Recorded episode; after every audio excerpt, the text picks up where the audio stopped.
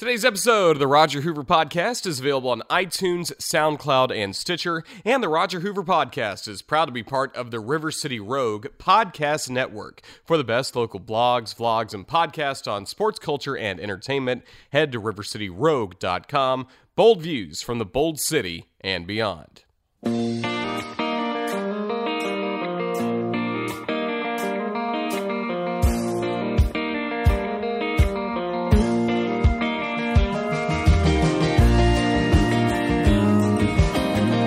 Hello again, everybody. I'm Roger Hoover, and welcome to this episode of the Roger Hoover Podcast. I'm recording this on Monday, January 8th, 2018. Happy New Year! First episode of the podcast in the new year. I'm with you from Tuscaloosa, Alabama, where most people are concerned about a football game that is happening tonight in Atlanta, Georgia, as the Alabama Crimson Tide football team take on the Georgia Bulldogs for what will be a really exciting national championship game and conclusion to the college football playoff coming up tonight.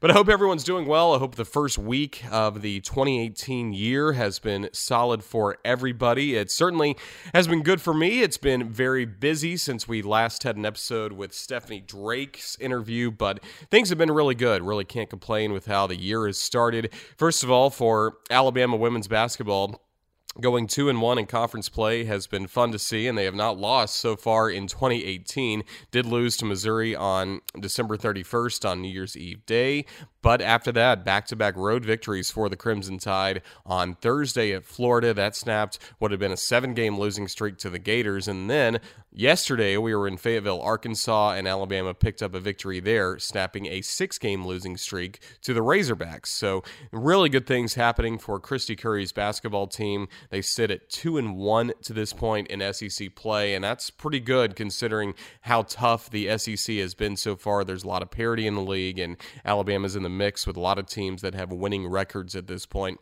So that's certainly good to see. Next up for the Crimson Tide is LSU coming up on Thursday night at home here in Tuscaloosa. So my travel this week is actually pretty light, and then we will go to Starkville coming up this weekend to take on fifth ranked Mississippi State. So a lot of excitement there. Personally, it was a really good New Year's Eve and uh, New Year's Eve weekend. Really got to have my girlfriend Lanzi in town for Tuscaloosa, which doesn't happen too much here. So that was uh, certainly a lot of fun uh, celebrating the New Year with a lot of friends here in Tuscaloosa. And now just everyone's in a good mood, uh, hoping to watch some really good football tonight and see if the Crimson Tide can bring home another national championship to Tuscaloosa. It's kind of funny. I joked with Lanzi about it. We got to see um, the national champion play in person this year since she and I went to the Alabama Ole Miss game in Tuscaloosa, and then she and I also went to the Florida Georgia game in Jacksonville for the first time as Georgia just thumped Florida. So uh, it's going to be cool to see uh, two teams I know really well get to play on a stage like this, and I've got a ton of friends that are going tonight, and I just look forward to kicking up on the couch and watching it here in T Town. I'm also very excited for the Jacksonville Jaguars. How about the victory yesterday for the Jags? We talked about uh, the Jaguars a couple episodes ago with Mark Brunell, but really cool to see the city get rewarded like they did yesterday with a victory over the Buffalo Bills in the wild card round of the playoffs. Now they get to travel to Pittsburgh to take on the Steelers, site of one of the best games in Jaguars history uh, in the 2007 season playoffs when they knocked off the Steelers up there, and hopefully that can happen again for the Jaguars to reach the AFC Championship game against either the Titans or the Patriots. But it's really cool to see the NFL's focus shift all to Jacksonville yesterday. And coming up either later this week or maybe early next week, we'll be able to visit with uh, Blythe Brumleve, who is a huge Jaguars fan and uh, has been one of the more vocal fans in recent years and has become a media personality in Jacksonville. So we'll get to hear from her very soon all about what it was like to be at Everbank Field for a playoff game and then see the Jaguars win that playoff game. So very excited for the Jaguars and just really hope they can get a victory on Sunday in Pittsburgh. Well, it's the start of the new year. It's cold outside, and I figured this is a good time to start releasing some more baseball episodes. And uh, throughout last season, I mentioned this on a few podcasts before, but we had a lot of episodes that I recorded, guests that I had on the Jumbo Shrimp Network that I wasn't able to play on the podcast just then just because of the nature of the work of the baseball season. But as we're in the off season january is kind of the toughest month because you know there's still absolutely no baseball. At least february you get into college baseball and that's always exciting. And then march spring training. And then of course the season for the jumbo shrimp will start in april. But uh, here during the month of january i want to play a lot of these episodes uh, with people we talked to during the baseball season. And i think you're really going to enjoy today's episode with vince coleman. Uh, vince coleman had had a great major league career, uh, was a two time All Star, played in the big leagues for 13 seasons, most notably with the St. Louis Cardinals, and he's a native of Jacksonville, Florida. Uh, the Jumbo Shrimp last year on July 1st honored him with a bobblehead, not in a Cardinals or a Mets uniform, but in his high school baseball uniform from his playing days at Raines High School. It was a great bobblehead of him sliding into a base. He was known as one of the best base stealers in all of baseball. So uh, we really enjoyed having Vince Coleman come to the baseball grounds, throw out a ceremonial first pitch, and I was scheduled to have him on the radio during one of the innings of the game. But as it turned out, this interview you're going to hear was recorded during a rain delay. We took up an entire rain delay with this conversation with Vince Coleman. Uh, you get to hear a lot of his stories about not only growing up in Jacksonville, playing in the major leagues, but what he's up to now. And I think you're really going to enjoy this conversation with a Jacksonville baseball legend, Vince Coleman.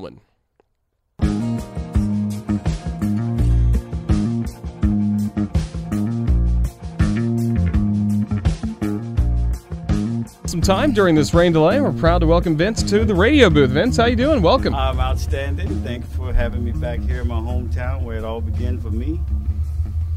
And uh, of course, you went on to have a great career, two time All Star, National League Rookie of the Year in 1985. And uh, first of all, your Raines High School bobblehead, did you like how it all looked in, uh, in that Raines uniform?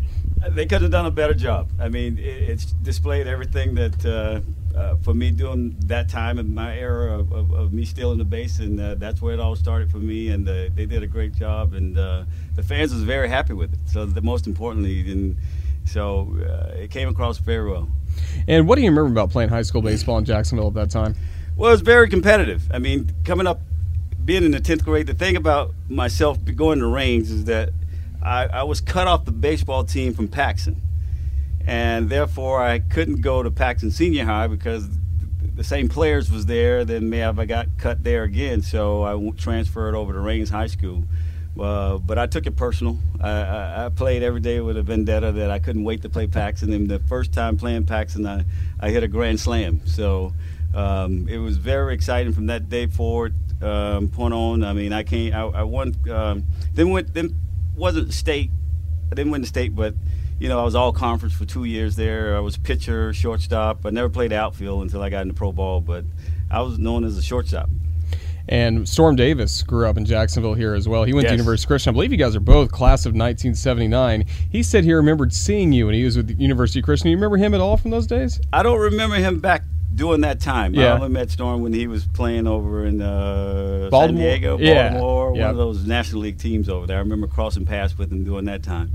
Um, but uh, the arch rivals was against Ribault, and I played against some pretty good ball players. Um, uh, then you went over across the bridge, played Terry Parker, Ed White, um, Wood. I mean, so it was very competitive baseball during that era.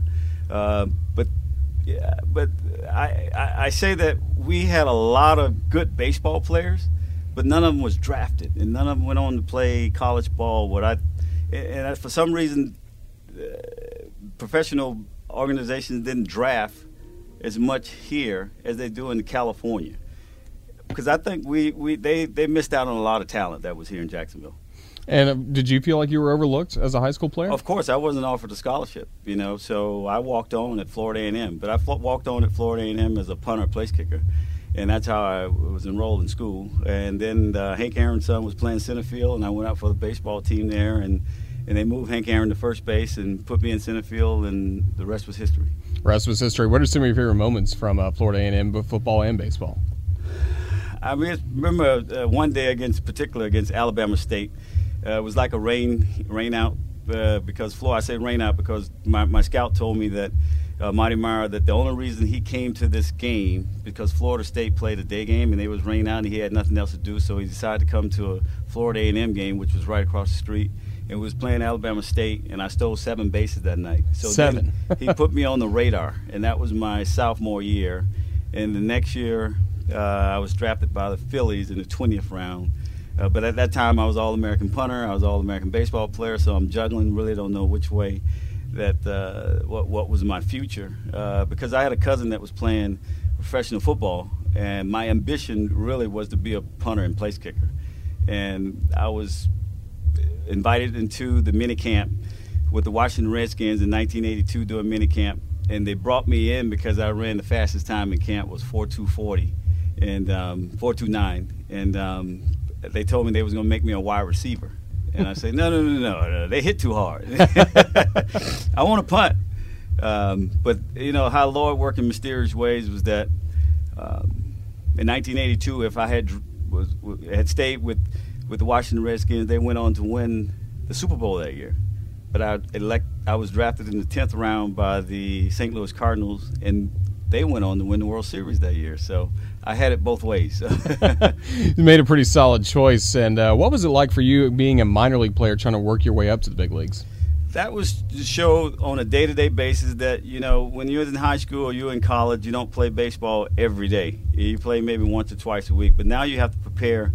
Uh, this is your job. This is what you have chosen to do. So you have to change your habits. You have to change uh, by getting your rest, not going out every night, uh, not drinking. Uh, uh, um, you have to eat properly because you know an ex- once you set a bar of an expectation of being a base stealer or a good hitter, you have to have that same attitude every day in and day out. So my attitude was coming to the ballpark every day with a positive attitude and would put forth 110 percent and see where you know the Lord would take me from there. Uh, but minor league in, in Macon, Georgia, was the best ever. We had a great teammates. To this day, Tom Bocock, that bat at second, was was my best friend.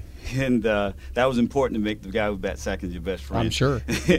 I went on to steal 145 bases in 112 games there. So we had a lot of phenomenal. Marty Peavy, he's a AAA manager right now. He batted third, and we, you know, when you're in the minor leagues, you make eleven dollars a day, and you pool your money together after the games, and you you you you, you some, one guy buy orange juice, one buy uh, milk with peanut butter and jelly, and but you had fun. You played cards all night long, but you talked about baseball every day. Um, how are we gonna get better? And that's the key about playing minor league baseball is how to get better and how you're you going to make it to the major leagues. And when you were coming up in the 80s, still the man that had the record for most stolen bases is Lou Brock, a Cardinals legend. Did you get to meet him a lot and talk to him about his philosophy of how to steal bases? Yes, Lou was in the locker room every day. That's the great thing about being in the Cardinals uniform. You had all the Stan Musial, Red Schoendienst, Lou Brock, Bob Gibson. They was there every day um, in the locker room. A great inspiration to have. Um, so that was to my advantage. Uh, you know, Lou gave me a lot of tips, uh, a lot of insight on how to read pitches, how to dissect pitches, and I used it to my advantage. Uh, and, and, Lou would uh, give me a big compliment, and because I was very aggressive, I would steal third base a lot and he told me that he didn't steal third base that much because he was a great hitter. he, you know, he had 3,000 hits in the big league. So, um, but I had to use to my advantage every time I got on base to put ourselves in scoring position. And I was blessed by being, first of all, with the Cardinals, but then playing for Whitey Herzog. Whitey Herzog never put the red light on us. He let us go out and manage ourselves. So it was just like me uh, playing in Scott Park here as, as a kid, and, and, that's the way he made us feel uh, that we had no pressures on us. We knew how to play defense. We knew how to pitch, and that's the only thing he demanded from his pitchers is that they throw strikes and we play good defense. And then we got on base. We just stay aggressive.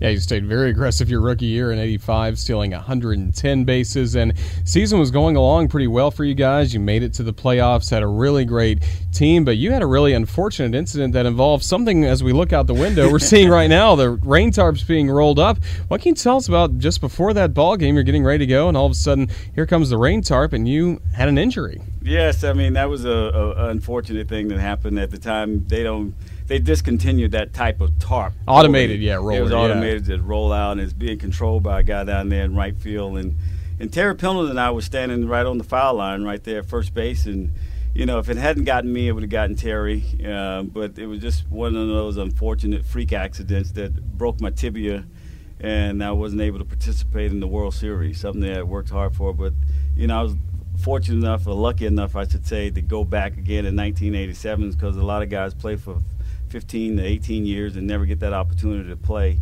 Uh, but it was a, it wasn't a life-threatening injury. Uh, it was an injury that kind of curtailed me for a minute, but it kind of scared me to death. You know, when they say that you know a ton is laying on top of you, you don't feel anything when you fear your life. That is so true uh, because as it was rolling up my leg, I didn't feel anything because I was scared. Uh, but then when they stopped it to re-roll it back off me, uh, then I was okay. Not knowing that I couldn't play that night, I still was able to walk, but I just couldn't uh, put any pressure on it and we took an MRI and it found that it was a, just a little crack uh, hairline fracture in there. And you got to be proud that it really didn't affect you the next couple years when you're able to steal over 100 bases a year once again. Three years in a row stealing over 100 bases. The only man that's done that. I'm very lucky and very proud, and and and uh, I work very hard. And uh, like I say, I have uh, great teammates that allowed me, and, and and a great manager that, you know, gave me the opportunity. And he saw something that was special, and he never stopped me from doing it. I mean, that was my ticket to success. And uh, it takes a certain mentality to want to go out there and uh, achieve that every day in and day out. And uh, stealing bases was my forte. I found a niche that I can uh, feed off of. I was blessed by having a guy named Don Blasingame that's given me some insight on how to dissect pitchers. And, and with that being said, you know, it, it wasn't a pitcher up there that if I did my homework going into that ball game, I knew that I could steal bases once I got on base. And of course, you led the National League in stolen bases from 1985 to 1990, and that was an era really speed was the name of the game. You had the big ballparks, what they call, I guess, the cookie cutter ballparks, with the AstroTurf, and it was really tough to hit a lot of home runs during that era of the 80s. Do you miss that style of play when there was so much emphasis on getting that extra base or getting some big doubles and making the adjustment going from first to third on singles, things like that? Well, it, it, was very exciting and exciting for the fans to know that when you came to the ballpark, you knew you was going to see some excitement. Uh, and the concession stands were shut down when they knew when I got on base. So, you know, that's the kind of culture that Whitey Herzog um, developed, and we knew he knew what type of ball players he wanted to put in his lineup. Um, I miss it. I mean, there's not many games that I could go to and watch and say that I know this guy going to steal a base once he get on base. Not unless it's Billy Hamilton, the Dee Gordon of, in the major leagues, but as as as we know that when you're on offense, only sport in the world that when you're on offense and you don't have the ball is baseball.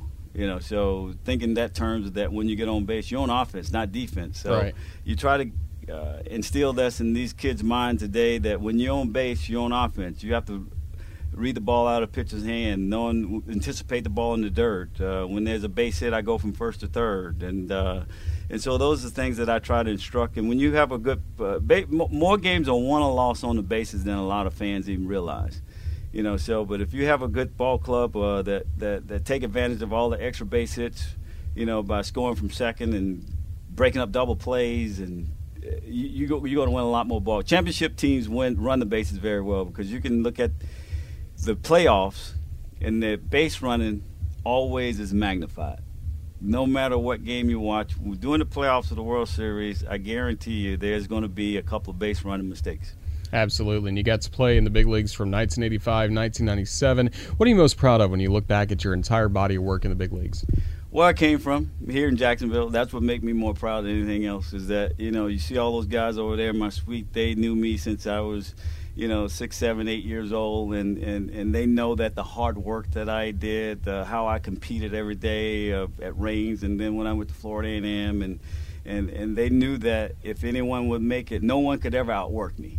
And so I knew that once I got with good coaches and good teammates that, you know, sky was the limit for me, and they, they are so proud of me, you know. So that's the thing that, that, that when I look at the major leagues is not – that I got there and played is just how the road that I took to get there. Uh, because you got to understand, when I left high school, I, you know, I came from an environment over here on the north side that, you know, you know, going to college was wasn't one of the options, you know. But my mother said that, you know, smart guys don't starve. So you were smart enough to get into a college, and so once you go there, you know, you, you're gonna at least have a degree. So, but while I when I went there and went out for the football team, I made the football team because I worked harder than anybody else, you know. And then I went out for the baseball team and worked harder than anybody else. So Um, and Pete Rose told me something that you know. I said, Pete Rose, how did you get 200 hits for 20 straight years? We did an autograph session in 1985, and he said after the season end, he take two weeks off, and then he went to work, start doing something baseball related, whether it was lifting weights or running the bleachers. Or, uh, swinging a bat, you know, something started in November, and that's sort of unheard of. And the type of guy that I am, you know, I always worked out year round. I mean, I still work out to this day, you know, every day, you know. So that was the uh, my my my plan, you know. So that was my ticket to success of how hard I worked to achieve what I did. And did you make Jacksonville your home in the off seasons during your big league career, or how often have you made it back to this area no, over the years? No, I, I, well, I laugh because I know in 1985 after I won the World Series and and, and, and came home and, and, and stayed with my mother and, and all those guys you see over there the suite, they was at my door knocking on the door. you know, let's go out and have a great time, you know, and uh, what I, I couldn't do that my, my you know for for a career if I want to let sure, that yeah. career last because. Uh, so no, I moved to St. Louis, and after my third year in the league, and um, and then I'm working out with Ozzie and Willie and McGee and, and, and Tommy Herr every day, you know, up there, Tito Landrum. So, um, uh, but I would come back here. We, it was funny that the, these guys here, we they own on, on Christmas Day and Thanksgiving Day, you always played a flag football game. You know so that was one of the things that kept you motivated uh, kept those guys motivated but i was motivated anyway but that was a, a, a, highlight in our life that and that lasted all the way for a very very long they all old now but you know they can't run like they used to but uh, but i enjoy coming back here you know as you can see each one of those guys over there i love i mean i love them all to death they all got a personal eh, you know text from me you know, that I want you here. Eh, you have time, come to your schedule. I mean, because, you know, no matter where I go, a, a part of them is always in, installed in me. And, you know, I've, you know, I've played golf with Michael Jordan or Steph Curry, and you know, eh, eh but it doesn't matter. They always ask where you're from, you know. And, and the interesting thing is about, you know, when you meet Michael Jordan, you know, he's the greatest basketball player ever. But when we met, on the golf course, and now you go to dinner and you start telling your stories of how you made it. You know, he got cut from his ninth grade basketball team, and you know the coach used to pick him up every morning because he believed in him, and he worked on his left hand, he worked on his right hand. He he wasn't a great dribbler, and he started dribbling more. You know, but he called it the Breakfast Club. So when he got to the Bulls, it was impl- embedded in his mind that he would work out every morning before shoot around. And that was at six o'clock. And so I look at his success story, how he worked so hard, and even when he he would tell me stories that when he was playing and doing practices, he would beat up certain players, you know, because they wasn't guarding him so hard enough, you know, and, and, and he was challenged them, and, and, and Phil Jackson would put him on the second team, and the losers had to run sprints. So he went up against Scottie Pippen all the time, you know, in practices. That's what made him, drove him you know, every day, day in and out. And I think that, you know, when I left high school, I went to college and on, I graduated on a Thursday. And I was in summer school that Monday. And it was two guys, Warren Sattler and, and Donald Shockley. They invited me to go over to Florida State, which was 72 flights of stairs, and they put army boots on. Hmm. And they said, We're going to run 10 up and down. And then after five, I threw up. And now the next day, I could have stopped and said, no, I don't want to do it anymore, but I challenged myself. I did that every day from June, July, and August. And the Ju- August 25th was the first day of two days of football practice. And you had to run four 40 yard dashes. And they recorded the best two times. After that long, grueling workout for three months, I ran the fastest time in camp. So I caught the eye right away off the bat. I ran a 4.29. And so the first game of the season was against Alabama State, and and I touched the ball nine times. That was a set. The Sunday, the next day, doing film, the coach called me in the office and said, "Congratulations, you have a scholarship." Very nice. So hard work got it done. Hard work got it done. Right. you mentioned your hard work, your competitive desire. I'm curious about some big league guys you played with. Who were the most competitive teammates you have you had during your career? Oh, I mean, when I was with the Cardinals, you know, you you you couldn't tell, but Ozzie was a great, comp- you know, com- mm-hmm. competitor. I mean, you know, he, he, you know, Ozzie had a over his locker was no off days for success, and you know, he was seven years older than me, and and you know how guys these days bitch about infield. He would take infield every day every day. Every he insisted to take infield. No matter how many gold gloves, it, not, he did it all the eh, time. Eh, every day was right. you know was infield. We had to take infield because of Ozzie. wanted to take infield. Every, that was the game for him, and with that in mind, that instilled a lot of who we are, you know, because you know you get you had a chance to work on your, your, your field crow hop and throw, where you see a lot of guys now they don't get behind the ball on fly balls and they catch them with one hand, you know. So it's so many mechanical things that could go wrong, but then and then they wonder why they don't make it, you know, if they don't do the little mechanics or work hard or take infield. Uh, and, and, that's one of the things that Ozzie taught us as, as, as, as a leader, as a gold glove guy. He set by examples. That's excellent to hear. And hey, you mentioned uh, taking infield every day, and you got to play in Busch Stadium in the 80s, still had that turf. How hot would it get during the summertime in St. Louis? Just Especially, like today here. Yeah. with, with, humidity, can yeah. you imagine – you know, 95 with 95% humidity well, on turf. yeah, did your cleats ever melt or anything like that? Steaming up from underneath you. But you know what? Well, I loved it. You loved it. I, it made me feel faster. You know, it made me feel electric. I, I, I mean, I, I laugh because uh, the visiting team would come in, and after four or five innings, they are dying over there from that heat. And but we had a we had a secret that we would come in after about twice a week or three times a week, we had a cold tub, and we would submerge into this cold tub, and that rejuvenate you and bring your body back, and you was fresh, ready to go again. You know, so that was our secret to success. So.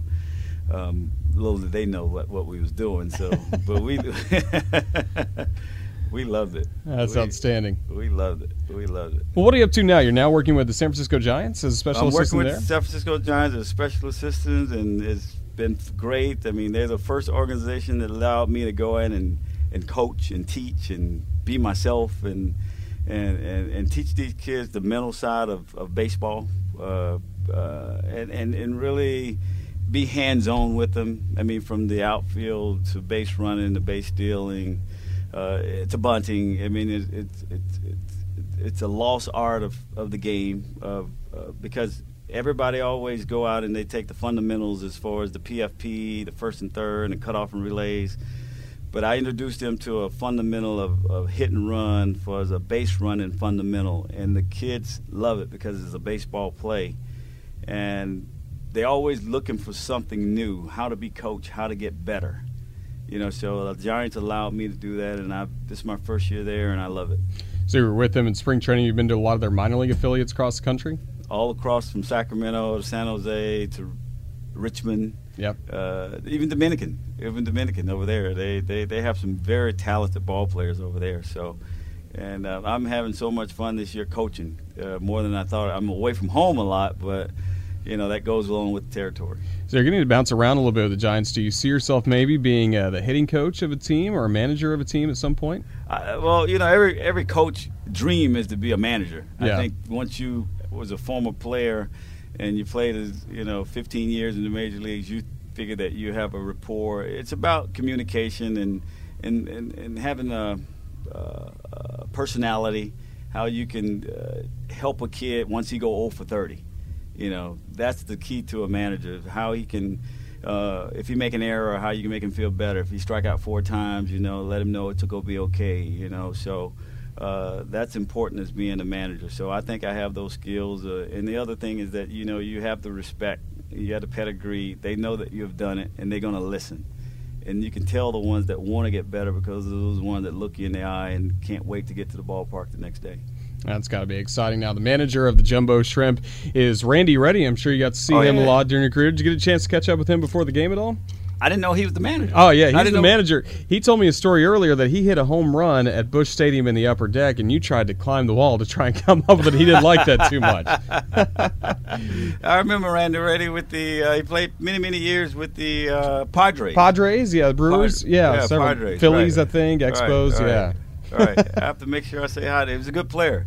Is it fun to when you get to go to different spots, like you mentioned your job with the Giants? Now you can look in the dugout, and a lot of the coaches, the guys you went up against, or teammates. It's got to be fun to reconnect with some of those guys. Oh yes, I mean you know when you a player and you played every day and you was there to witness that guy play and you respect his game uh, because everybody that played, I always tried to learn something from another guy, you know, see what he was doing that, that I could duplicate or add to my game. Uh, coming up as a kid, Willie Mays was my my idol, and um, uh, I couldn't. I mean, I, I, I remember the day I met Willie Mays, and um, it was uh, you know 1985, and and uh, the first thing he said, to, he grabbed my glove. He said, "Well, uh, how do you squeeze the glove?" You know, and I'm squeezing all the fingers. He said, "No, son, the only thing move is the thumb."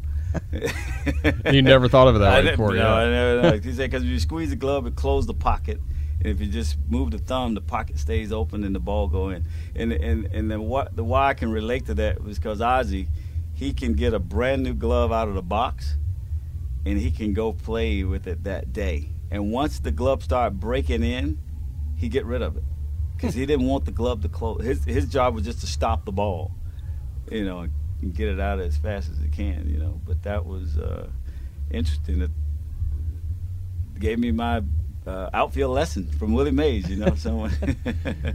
None better than him. Well, uh, we have really enjoyed catching up with you. This is your bobblehead night. You say you like the bobblehead. How'd you feel about your first pitch? It was a strike.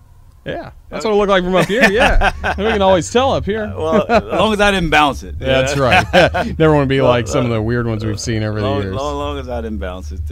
There's no way I was gonna get up there on that mountain. Though I wasn't. I would just come down, look, look closer there. I'd cheat a little bit. well, we've gone through a lot of your memories. I did want to ask you uh, one more thing about some uh, memories of baseball in Jacksonville. Did you ever make it to Wolfson Park very much growing up and see uh, the Jacksonville Suns at that? Not time? as a kid. Yeah. I, not as a kid. I didn't. But um, I remember going um, uh, when um, the Braves come to town. Uh, but uh, when Tina Turner, Tina He's a, the he played for Kansas City, I believe. But he came from Scott Park. He was drafted. He went to Bethune Cookman. And I remember going to see him play as he came through the minor leagues. And uh, I remember when we traded Willie McGee for uh, uh, Bobby Meacham. Bobby Meacham was with the Yankees, and I remember I came to see him play. But other than that, I didn't didn't come back. I wasn't invited, you know. oh, okay. well, how many uh, times have you been to the baseball grounds throughout the years?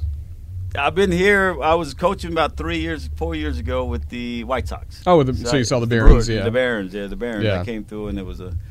I saw on the schedule they was coming to Jacksonville for five days, and, and I came home and uh, enjoyed the time here. I brought the family and everything then that time. So, but it's a you know great venue. I mean, you got a great crowd tonight, you know. So weather's great up until you up know, until rain, today. Yeah. Hopefully, we get it back going again. So. No doubt. Yeah, the tarps off. They look to get the field ready to go for the Bay Bears and the Jumbo Shrimp. Three to one, the score in the bottom of the third inning. But Vince, we know we got you got a lot of friends here. You want to catch up with them once again. But just thank you again for joining us here on the radio. It's been a cool night with your bobblehead, the first pitch, and everything. And you've been a Jacksonville baseball legend. So we really appreciate you joining us today. Uh, thank you very much. Thanks for having me, and hopefully this won't be the last time. You guys keep inviting me back. All right, we'd love to see you again. That was Vince Coleman.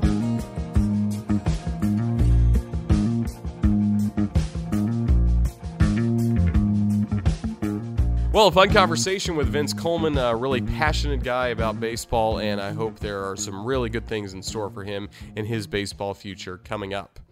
Going to wrap up the podcast. Got some errands to run. Get ready for tonight's national championship game. I hope everyone can enjoy it. And it's kind of tough knowing that this is the last time that we have a college football game to look forward to for this season. Uh, college football, baseball, really my two favorite things. I love college basketball as well, but uh, nothing like the rush of a college football game. So we're definitely going to miss it, and uh, it's been a terrific season that will come to a close tonight. That's going to wrap up this podcast, and again, later in the week, possibly some Jaguars talk, maybe some talk about Alabama if the Crimson Tide can win a national championship. That is to be determined. But until next time, play the waltz, Roy. I remember Tennessee Waltz. Only you know how much I have lost. Yes, I lost my little darling the night that.